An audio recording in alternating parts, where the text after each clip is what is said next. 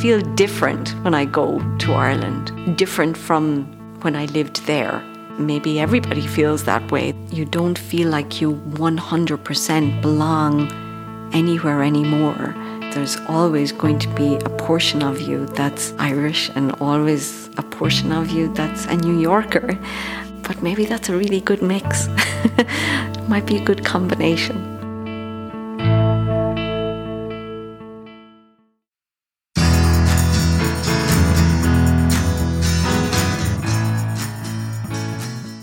Welcome to Centerpiece NY, the stories of people, young and old, who have put down some serious roots in the Irish community in New York.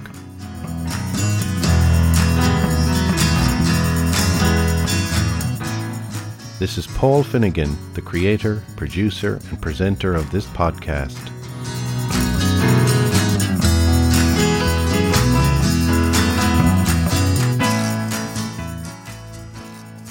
Our centerpiece for this episode, our second episode of season two, is Jacqueline Keeley, who, during a decade of expanding adventures for the Irish nation, picked up and left a mighty town called Tuam in County Galway in Ireland to go on to stride the boards on many a New York stage and more recently to perform movie roles.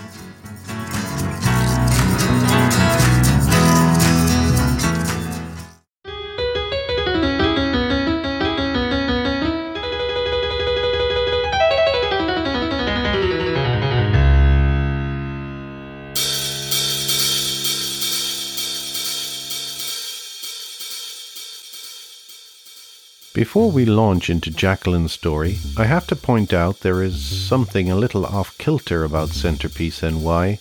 My male listeners probably haven't noticed, but I bet the ladies have. Of the 11 full episodes in the bag so far, spanning season 1 and 2, only 3 centerpieces have been women. I'm not sure what that says about this podcast, or about me, I know I prefer to record my interviews in person, so to some extent, finding guests willing to sit down with me during a pandemic has been at times the luck of the draw, though no doubt that's not the only factor in this imbalance. So, whatever the cause, going forward you'll see more evenness in the gender tally sheet, or a more earnest attempt at it anyway. Now, you might say this is not such a big deal. You're enjoying the podcast regardless, and not everything has to be so woke. And the lads, in all fairness, can even be interesting. But I disagree, because there's an extra dimension to this. Centerpiece NY is the stories of those who have come to New York and put down some serious roots in the Irish community. And yet it's a fact that over the centuries the clear majority in this category are women. Ireland is the only country that can say this, incidentally, and of these millions of strong and independent Irish women, the vast majority were young and single and determined to make a go of it in America without the cultural imposition of having to be escorted by a man. Again, not many countries sending their sons and daughters to America can say that either, and Centerpiece NY should try to reflect this demographic proportionally, yes?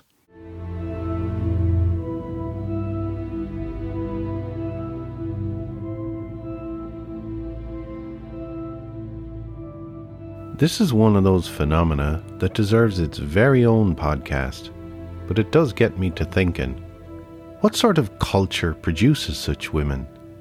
Ireland is not without its patriarchal tendencies and enshrined male dominance, but I might argue that these stem from the absorbed values of conquerors and of religions whose leaders are seated in faraway places, and that the true egalitarianism of the Celtic Gaelic spirit was laid out in their ancient Brehon laws before being thrown in the dustbin of history by foreign forces.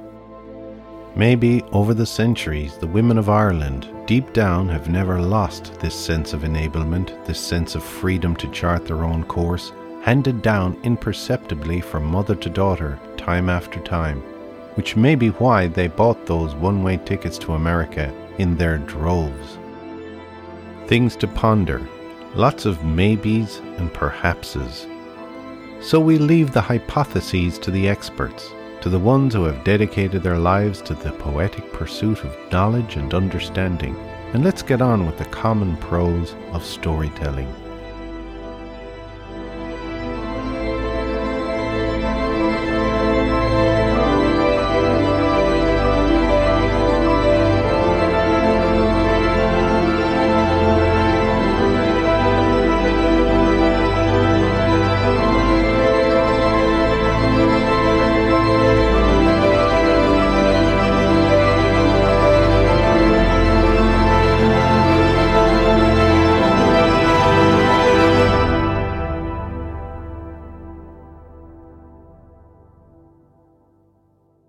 Now, I can't say if Jacqueline views herself this way, but the day she set foot in New York, for sure she exemplified this untethered, capable, and adventurous nature of Irish women. By the way, in common with Jacqueline, those three women from season one, Helen, Peggy, and Susan, they were all cut from the same cloth. They came to America on their own, ready to steep their hands in some of that optimism that America offers, and if nothing else, America at least gives you optimism. On a side note, all three of those ladies are grand and doing fine, the last I heard. As you'll hear, Jacqueline's life in New York has given her the chance to be in many fine theatrical and film productions. But before that, there was another stage upon which she was moulded. That was the platform of her family and of a very unique town called Tuam. Let's start then with that place, Tuam. It's spelled T U A M, but don't let that fool you. So Tuam, tell me all about Tuam. Help our American audience learn how to pronounce the name okay. of that town. Tuam, pronounced uh, like C H O O M, is in County Galway in the west of Ireland. It's a pretty historic town, rich in history and also rich in theatre and music.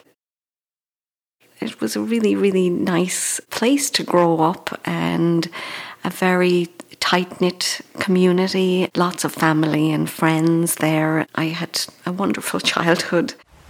It's just 21 miles from Galway City and from Salthill and the beach. We had many trips there.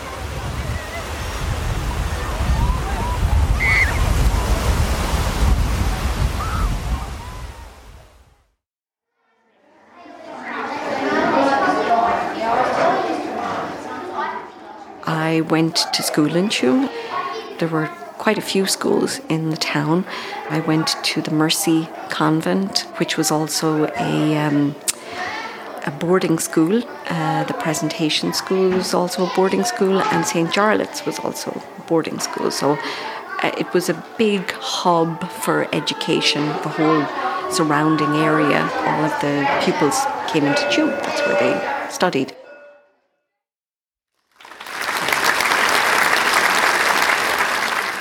As I said, Tuam had a rich background in theatre and all sorts of arts. Uh, they had several theatre companies. Uh, the Tuam Theatre Guild, Marian Choral Society, Meitheal Theatre Company, and it was actually there that I started acting, and I was fortunate enough to be in several productions there. Started off at the Tuam Theatre Guild with Patricia King and did a couple of plays there. And then I did several productions with the Marian Choral Society and with Meitheal Theatre Company. And they were really fantastic productions and the directors were extremely talented and had great vision for the time, uh, especially Joe Donahue, Noel Curran, amazing vision. So that was a great background and a great footing to get from a theatre point of view and an acting point of view. Um, actually, my dad also performed in many Marian Choral Society productions, and he had a lovely voice. We never got to be on stage together, though. I have fallen for another, she can make her own way home. Music is such a huge, huge part of Tuam, still is to this day. When I was growing up, there were numerous bands the Saw Doctors, Too Much for the White Man. The glory of her ass. I used to love her, I used to love her once. Long, long time ago, I used to love her, I used to love her once. Oh my gosh, there were so many bands and there were gigs all the time, and it was a very exciting place to grow up and lots of fun. Of course, the Saw Doctors have had quite a lot of success, and they're all fantastic.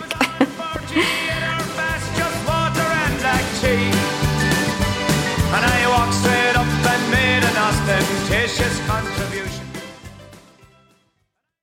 And speaking of Irish womanhood being a force to be reckoned with, no one knew this better than Jacqueline's dad. I'm one of seven girls. That includes triplets, actually. So, my parents had six children under the age of five. So, it was a pretty busy household, and there was great excitement in Tuam when my triplet sisters were born.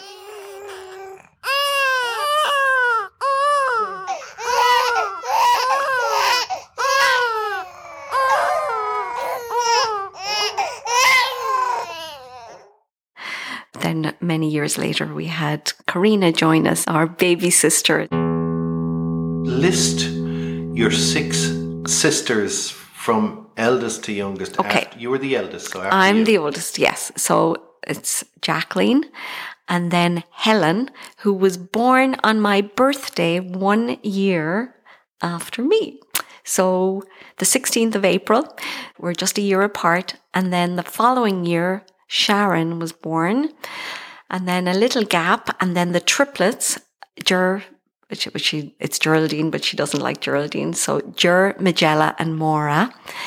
And then many years later, a surprise, Karina. By many years later, Jacqueline means 12 years, which indeed made Karina a surprise. That's the seven of us. So all girls, no boys. Nephews, but no boys. Being one of seven girls, it was a very busy household. Our home was, oh my gosh, it was like Grand Central Station with lots of family and friends in and out all the time. We had a wonderful childhood, very happy home filled with love and laughter and lots of activity with seven girls, as you can imagine.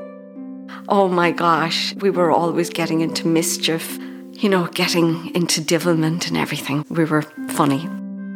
I know that I am not alone, that my sisters also feel like me, that we feel very fortunate to have had a wonderful childhood, very happy. Christmas was always a very, very special time. My parents always made it special.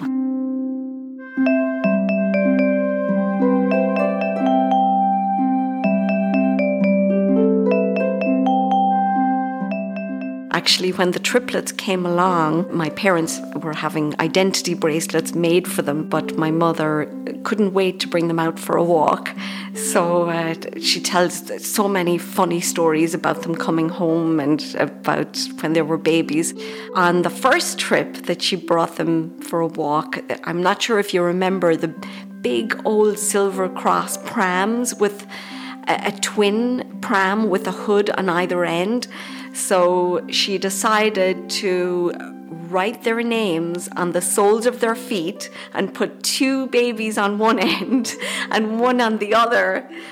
And she thought the idea was genius and went and did her shopping. And when she came home, she discovered that the babies had the names rubbed off from kicking their feet. So she didn't know who was who. So she decided to rally the troops with the three older children, who I might add were only three, four, and five. Uh, so she brought us in one at a time to ask us who was who, which of the triplets were who. So to this day, we don't know if the names are correct.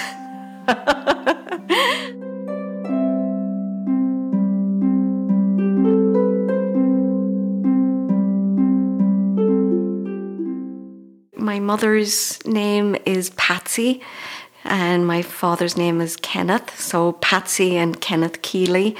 They met in Tuam. They were both from Tuam. My dad grew up in Bishop Street, the house that we actually grew up in.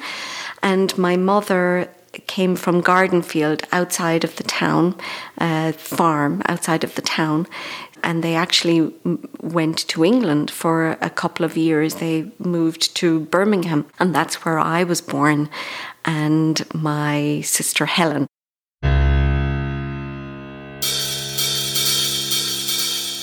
Remarkably, So many Irish in the nation's recent history, like Jacqueline, with their lovely Irish accents, were born outside the island of Ireland. I can include myself in this group. I recall many of my friends and classmates in Galway City having a similar story, with birthplaces all over the UK, throughout Europe and the States, and even in places like Africa and further afield. We were the children of parents who went abroad but then came home, babies in tow. My lifetime has seen the emergence of an Irish migrant much more likely to see emigration as something that comes with a return ticket. And Jacqueline's UK birthplace did her no favours years later, as we'll see. They stayed in England uh, for only two years and uh, then her mother passed away. So uh, they returned to Tuam and had the next little girl, Sharon. So we were, you know, like steps on the stairs, uh, one after another. And then the triplets arrived. My mother's father had died in 1957. She was only 14. So my mother raised the, the younger children. She was one of 11 children. So she, you know, had to help out at home. I suppose that's where my mother first got her motherly instincts, you know.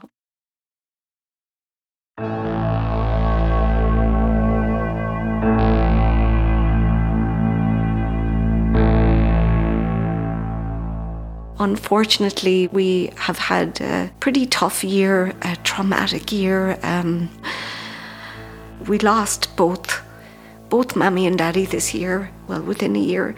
They were young, Mammy 75 and Daddy 76. And Daddy had poor health for a couple of years and he declined all of last year, you know, from June really onwards. He had a couple of months in hospital and then recovered a bit and came home. Then he declined again right at the end of 2020. I wasn't able to go home actually because my husband had bad luck with health last year. Anyway, daddy declined and I was able to go home on the 4th of December to see him. But unfortunately, the night before I travelled, he got an infection and ended up back in hospital again. So I quarantined for the week and then I got to see him in hospital on the following Saturday and he was due to come out two days later for Christmas. So everyone was so happy Daddy was going to be home for Christmas and uh, we were all looking forward to it. But a couple of days later, he got a stroke and he didn't have a good week, and unfortunately, he passed a few days later. That was Christmas week. You know, the funeral was a few days before Christmas, and it was it was a hard time. But you know, we were we were together, and we were relieved that he wasn't in pain uh, anymore.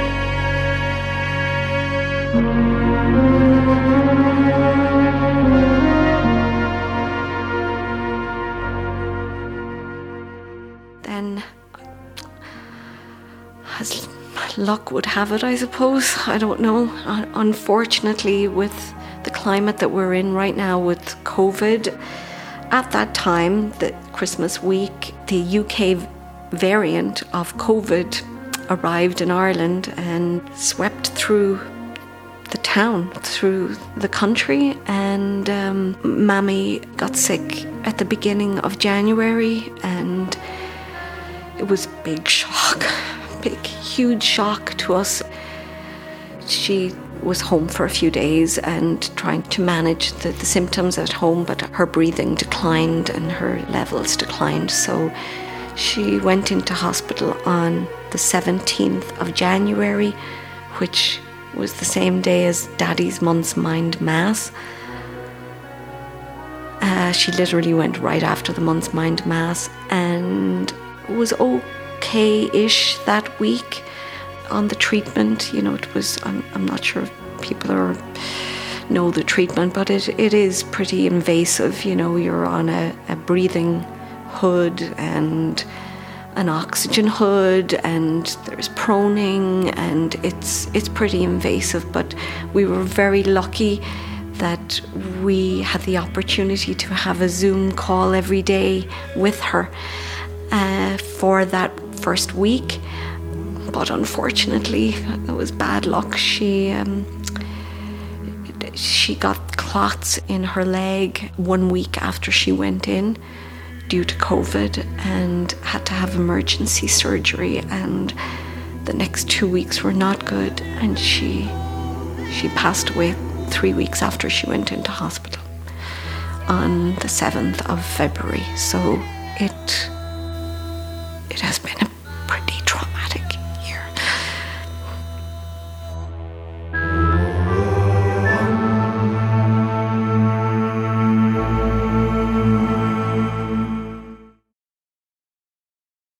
There is nothing I or anyone can add to Jacqueline's words as she describes her profound loss. But I've been there. John William Finnegan and Maura Banny-Inigon are no longer a mere phone call away. Even when you lose just one parent, something falls from the sky, something you took to be eternal, like a planet or a star. Even if your head always told you that that day would inevitably come, gone now is their gravity, gone is the force that kept you safe and gave you your bearings, your refuge of last resort, and your heart spins weightlessly into endless space. When Jacqueline speaks of her parents, she floats between the present and the past tense as she struggles to find herself a new orbit in this life. Knowing Jacqueline and the strength her parents gave her, she'll get there.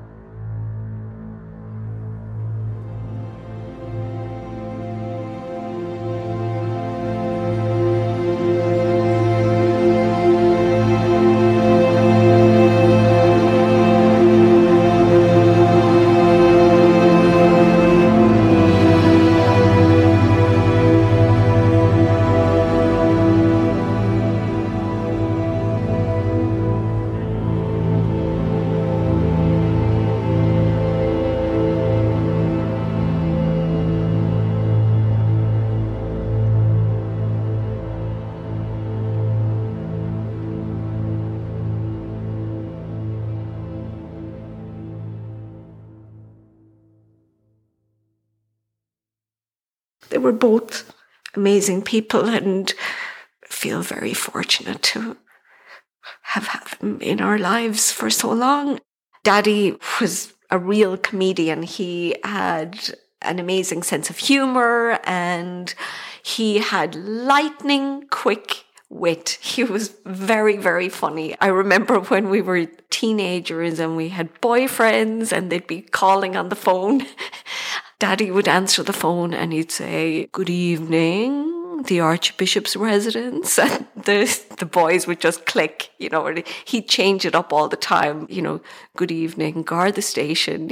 You know? he was very funny. I can and imagine with seven daughters, like, it must have been like just crazy for him. Crazy. You know? And yeah. and my mother was uh, she was the glue that kept us all together. Um, she was an amazing woman, very progressive for her time, very creative and inventive. I mean, as you can imagine, with six children under the age of five, you know, with triplets, she out of necessity, uh, taught herself how to sew. She became a very gifted seamstress, you know, starting off making clothes for the triplets, you know, that they would be matching. Even though she was a stay at home mother, she had her own business, her own um, dressmaking business, and did incredible incredible creations in incredible wedding dresses, prom dresses for New Year's Eve balls. I mean, all sorts of galas. When my husband Johnny and I bought our home in Goshen, a little Victorian village in the Hudson Valley, uh, we bought it 16 years ago and she came out almost immediately and several times and made the most amazing drapes for the rooms. I mean, incredible and no pattern or anything. She was just incredibly gifted. She has helped all of us throughout the years. She was a, an extremely grounded, practical woman. She just had an uncanny knack of being able to sit down and think through a situation or find a solution out of a tough situation. We have her to thank for giving us those values of being grounded and practical. And no matter what we did in our lives, we still have that in our background. She was always instilling in us that, you know, to be financially stable in each of us, no matter what we did, you know, enjoy your life and, you know, pursue your happiness and your dreams. But, you know, that practicality was always instilled in us to be to be able to stand on our own two feet, I suppose. Before we leave for America with Jacqueline, young Tuam girl that she was, there's just one other thing about the place we need to shine a light on. So, Tuam, was there a kind of a Tuam language? Paul, there, yes, how do you know? yeah, it was quite witty and clever and someone from outside of the town really wouldn't understand, you know, unless you were from the town. But yeah, that's, I didn't realize you knew about that. You told me some of this way back. I am not really good at it, so I'm sorry. I, I can't even give you a, a sampling.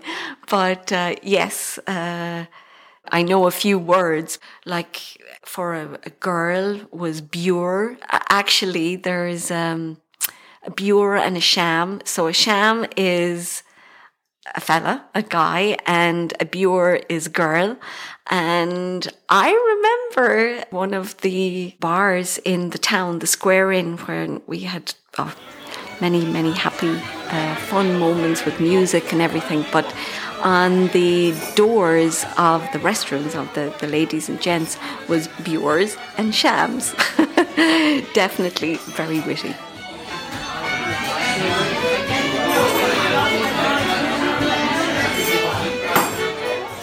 Coming to New York, what possessed you what to get up me? and land in New York long ago? Um, well, I I was really young and I had left school all right and was, you know, involved in the theatre. Actually, I was doing a play at the time called A Thief of a Christmas by Tom Murphy and we had performed it in Tuam and then it was moving on to the Taibhdhearc in Galway. But I had come to New York on holiday, on vacation, uh, right before we did the first production. And of course, why wouldn't I? I fell in love with New York. So I just had it in my head that I wanted to come back. Start spreading the news. I'm leaving today.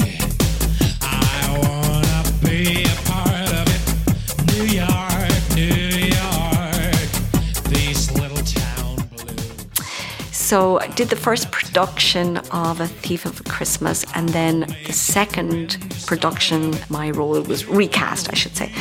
And I came to New York and I I lived in Queens, not far from here actually. When I moved here first, I moved to Woodside. I had great friends there and it was very exciting. Of course, it would be, you know, coming to the big city.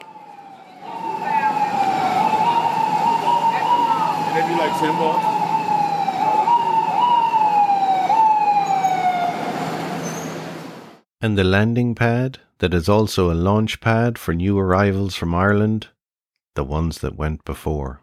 When I came over first, I came over to my aunts, uh, my mother's sisters. She has one sister that lives in Flushing, in Queens, and I stayed with her for a while. And at the time, there was another sister. She lived in the city. So I got to see a lot of them, you know, in my early years. I started working right away. When Jacqueline talks about work here, she's talking about the day job. My very first job was working for a law firm down on Wall Street. I worked there for three months and then I moved to another law firm up on 43rd and Madison. I worked in that law firm for nine months. And then I got the Morrison visa one year later and I got my citizenship as, as soon as I could.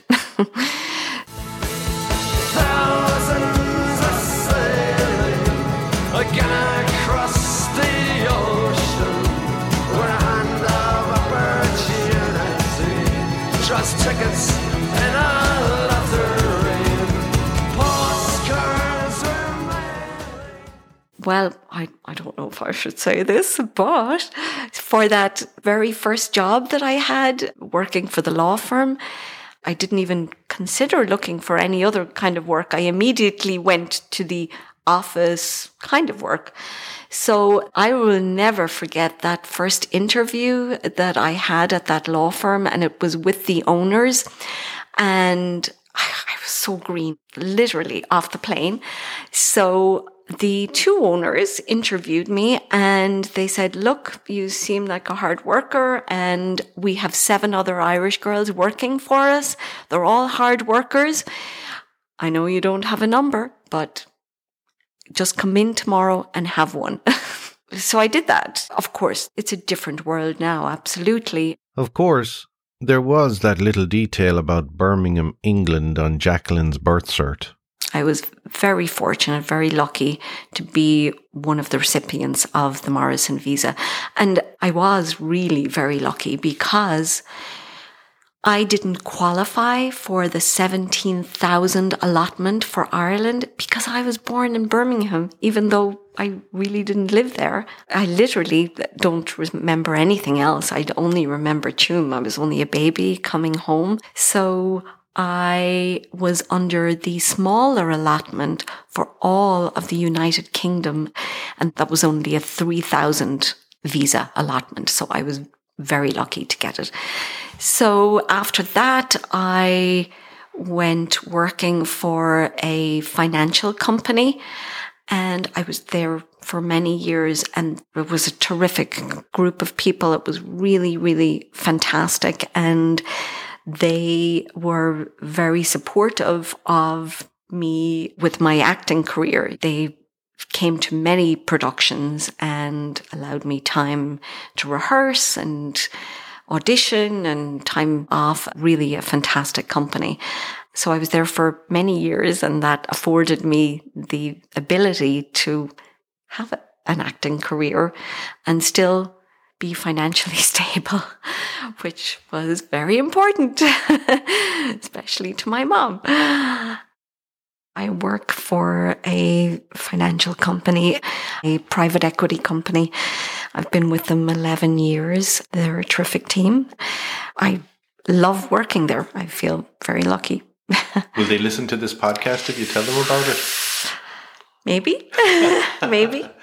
You get to use all sides of your brain. You have to have your your business head on and be practical and, you know, get projects done and then it's nice to be able to use the artistic side as well. I moved from Queens up to Riverdale, uh, bought an apartment there and was able to still commute and work and have an acting career. So, Jacqueline's life in acting, not the day job. Let's explore that now. I am in SAG AFTRA for stage, film, yeah. TV, so equity as well. Over the years, then some of my favorite productions would be, mm, let me see, The Lonesome West, that was by Martin McDonagh. That was actually not in the city, that was with the Virginia Stage Company. Uh, a beautiful theatre and great fun down there. And Pillow on the Stairs was the most recent. That's by Brona Crahan.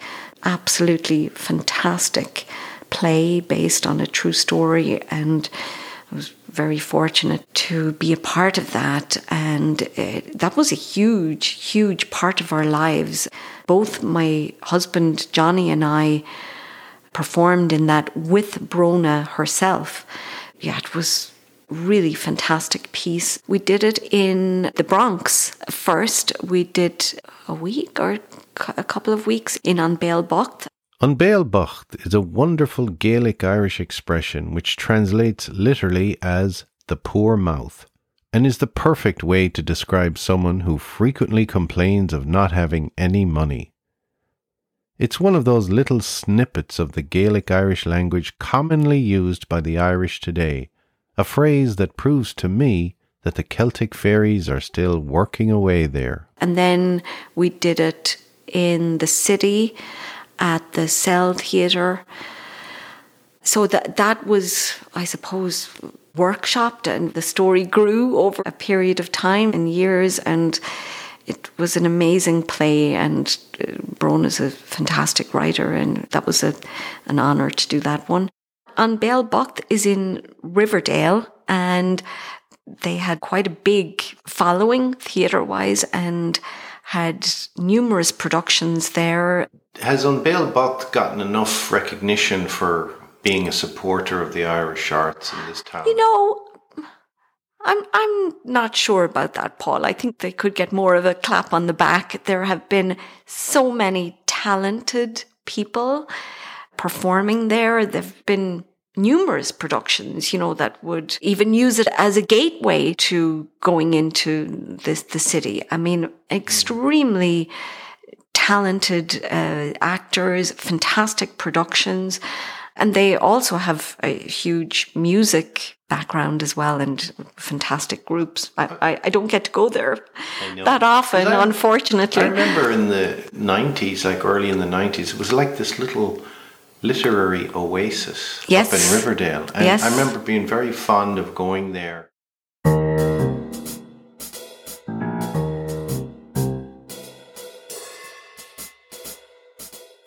Full disclosure.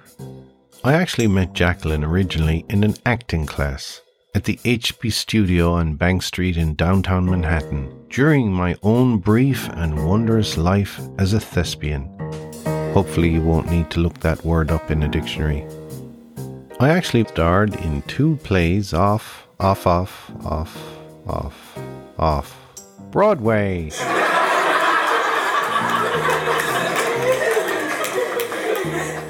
With the great Jacqueline Keeley, I'm proud to say, one of the two plays was The Good Thing, written by County Kerry's man of letters, the late John B. Keane. In The Good Thing, Brona Murphy was one of the actors with us. She was a fantastically gifted actress, really, really terrific. I did several productions with her. She passed away a few years ago, unfortunately, but very, very gifted. We did the Playboy of the Western World together as well. So I played Pegeen Mike and she played the Widow Quinn. So there was great banter and camaraderie and uh, and on stage the chemistry that was um, a competition you know for the playboy. But that was great fun. I really loved that role actually. I loved playing Girleen in the lonesome west as well and the yellow peril in da. And now a word from our friends at the celtic irish american academy in galway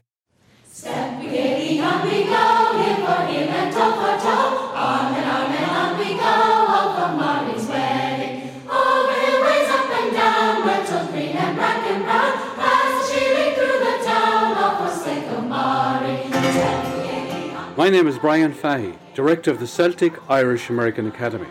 I would like to invite you to join us on our next programme, which takes place in Salthill, Galway from July the 10th to the 23rd, 2022. Our two week immersive summer program for high school students is now enrolling. Come join us on this wonderful adventure in a classic Irish setting. This is Caitlin from Parkland, Florida. In July 2019, I attended the Celtic Irish American Academy as an emerging Irish American young leader, fully immersing in the culture and heritage of Galway, Ireland. We stayed with an outstanding host family for two weeks, touring and attending classes on leadership, business, and volunteering. The memories I have and the friendships I made will last a lifetime. For more information, visit our website at CelticIrishAmericanAcademy.com. And now, back to Centerpiece NY.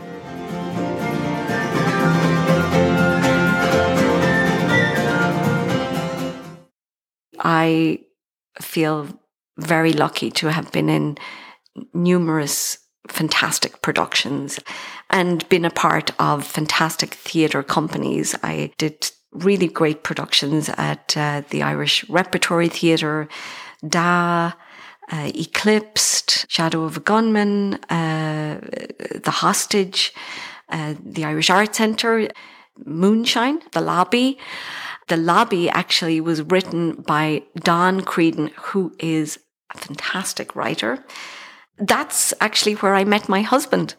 Yes, we were both cast in it and became friends, and we did several uh, productions together.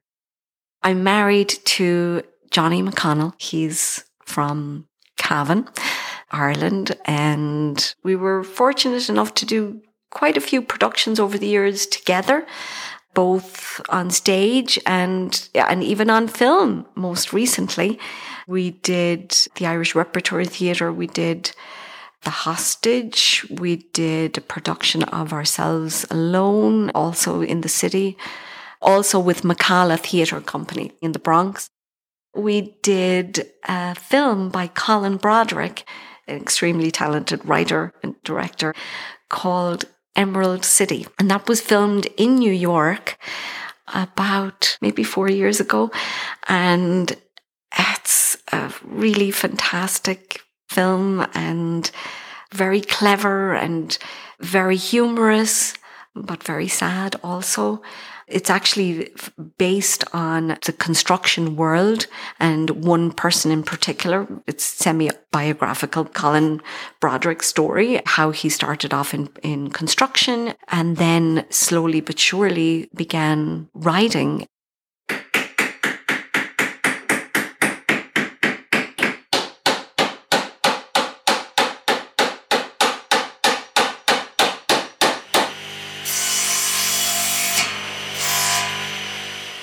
Johnny handy enough around the house? Like, He like is. any good Cavan man? He, Give him he a is. and a few nails. He is multi talented. Not only is he a terrific actor, but he is multi talented. So I'm very, very lucky to have to have him.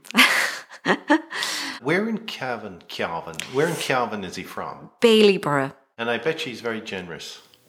He is. He's not the typical Cavan man. He is extremely generous and also with his time. And he's very funny. He's a very witty, clever, funny man. and he's been very kind and very patient with me over the past year. I'm very grateful to have his support and his love this past year, which was very difficult. My best friend. hmm As I mentioned, we bought a Victorian home in the Hudson Valley 16 years ago. So even though we don't get to act all the time now, we got to use our creative side and restore the home. It's a beautiful house, uh, an old Victorian built in 1881 and we're enjoying doing that and it's in a lovely little village called Goshen in the Hudson Valley. We have a lovely little thatched cottage in Shrule, which is just at the Mayo border. It's really a cute little village, actually, because it always reminds me of um, that movie. Is it Glocca Morra? Uh, one side of the bridge says "Welcome to uh, Galway," and the other side of the bridge says "Welcome to Mayo." It's a lovely little thatched cottage. Did you put the thatch on it or it was there or what? Johnny actually put the thatch on it originally and we restored it as well and you know have been doing it up over the years so there's always something to do we had to redo the thatch a few years ago because that doesn't last very long actually johnny had it when i met him over the years we've been restoring it and refurbishing it and So he actually had this little cottage near did. and he met you, and you were from Tuam. It was Can like, you it's believe a few it? miles down the road. Would like. you believe he used to come into Tuam to Cafola's to get chips and we never met? so had to, to come to New York to meet. on a stage in the Bronx? There you go.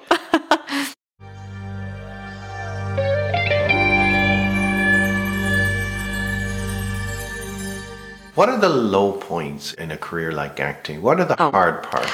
yeah, I think it's it's important to to talk about that actually and and I suppose I'm grateful to my mother for instilling a sense of responsibility and being grounded and always being financially stable and being able to pay your rent or your mortgage. But I suppose a couple of the low points are, you know, if, um, sometimes it could be several months between a production. So I suppose financially that's difficult for some people. And maybe that's a reason why people have to have something else to sustain them financially. Of course, it's extremely competitive. There are more movies being made now, but gosh, you know, in the 90s or 2000, th- there really weren't an awful lot of Irish movies being made, you know, and the competition was pretty steep. And, and even for theatre, you know, I mean, very, very steep. There'd be numerous auditions, callbacks. You'd see the same faces all the time. Everybody was friends and, you know, you'd tell each other about a production or an audition. And uh, yeah, steep, I suppose. Were you ever particularly disappointed you missed out on a role? I think I was fairly lucky when I was younger, very fortunate to get quite a few roles that I wanted. There was one, I remember being very upset at the time. I had been workshopping a production. Oh God, this is years ago, Paul. It was called Ourselves Alone, actually, a very good play, really, really strong female roles. And when it came to casting, I just assumed I got the role. And then I didn't get the role, but the actress that was cast was fired 10 days later. So they brought me back. So, so I did get to play. So there you go.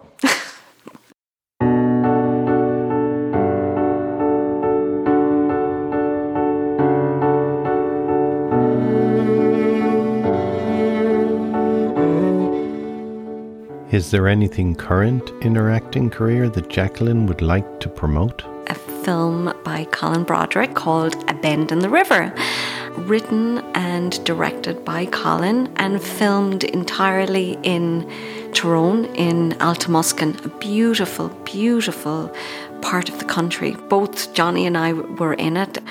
Fantastic story, and it stars John Duddy, Kathy Kiera Clarke, who is Aunt Sarah from Derry Girls. You might remember her from that.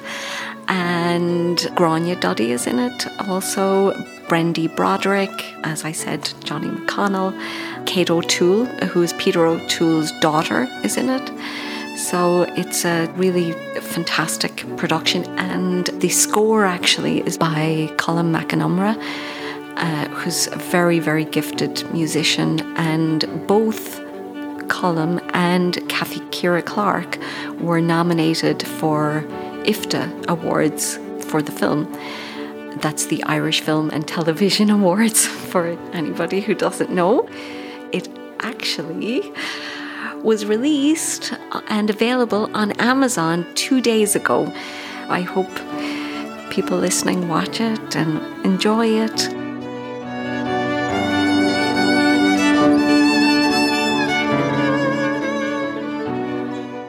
We discussed the low points of acting, but what's at the other end of the scale? The good stuff. Just being exposed to that much talent from the top down and being fortunate enough to be a part of an amazing production and feel, just feel the response from an audience. I, there, there's nothing like it. I mean, I don't know what I could even liken it to. I suppose I, I get what rock stars feel.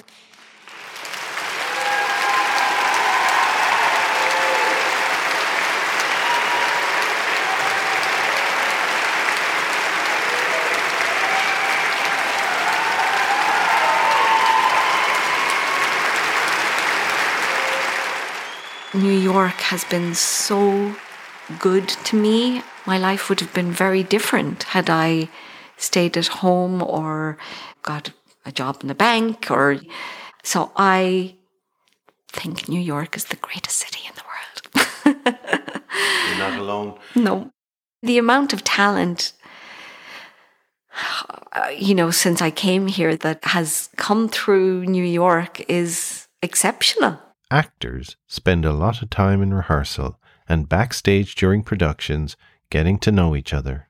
Literally, you do become like a family and you have lifelong friends and um, uh, uh, anyway that's that's it. So i still think i have my irish accent. I don't think it's gone yet. My sisters might disagree but i don't think so when I came over first, I was completely embedded in the Irish community. I was living in Woodside, then Sunnyside, and completely just surrounded by an Irish community. Even when I lived in Riverdale, you know, it's very close to Woodlawn, you know, you would eat there, you would socialize there. Pretty much all of my acting career, they were all Irish productions. So I was surrounded by 90% Irish during all of those productions, all different actors, of course. I still feel like I am very much Irish. You know, I, I do. I feel American, I suppose, when I go to Ireland, if that makes any sense. I feel different when I go to Ireland, different from when I lived there. Maybe everybody feels that way, that it's, you don't feel like you 100% belong anywhere anymore. There's always going to be a portion of you that's Irish and always a portion of you that's a New Yorker. But maybe that's a really good mix. Might be a good combination. Uh, I feel it happy about it anyway. I feel fortunate. New York's been very good to me.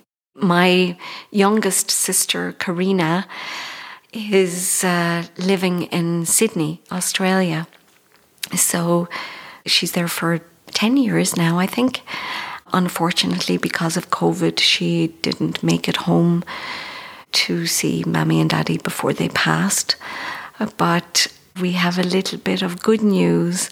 She just had a little baby boy four months ago, and his name is in honor of my both my parents. Actually, his name is Remy, but his full name is Remy Patsy Keeley Kinchin, and he is gorgeous. We just got some good news that Australia is opening up finally, and she and Remy are coming home for Christmas. So we'll get to see them.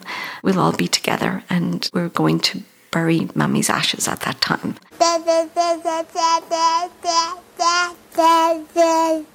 Nothing like a little baby, so looking forward to it.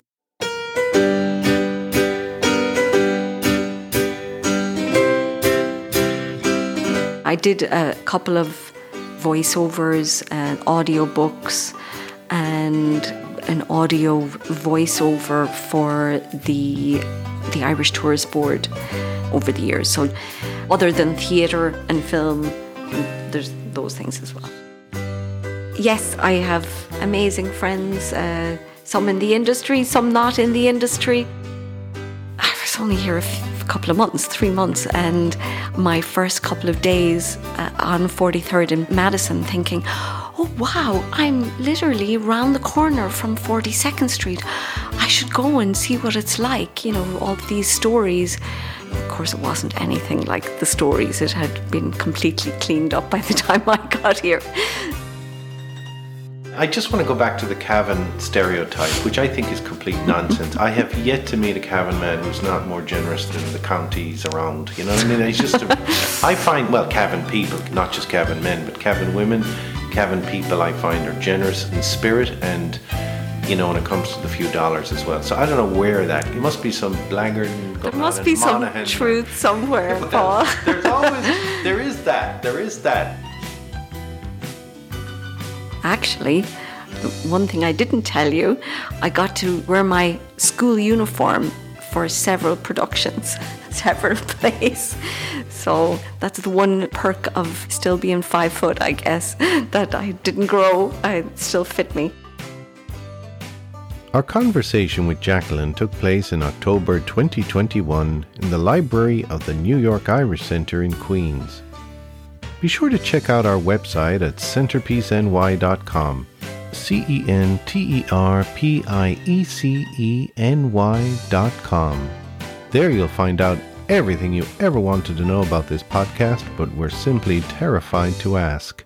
And there too you'll find lots of interesting stuff in the show notes for this episode, where you can poetically pursue further knowledge and understanding of the unique town of Tuam and the life and times of Jacqueline Keeley.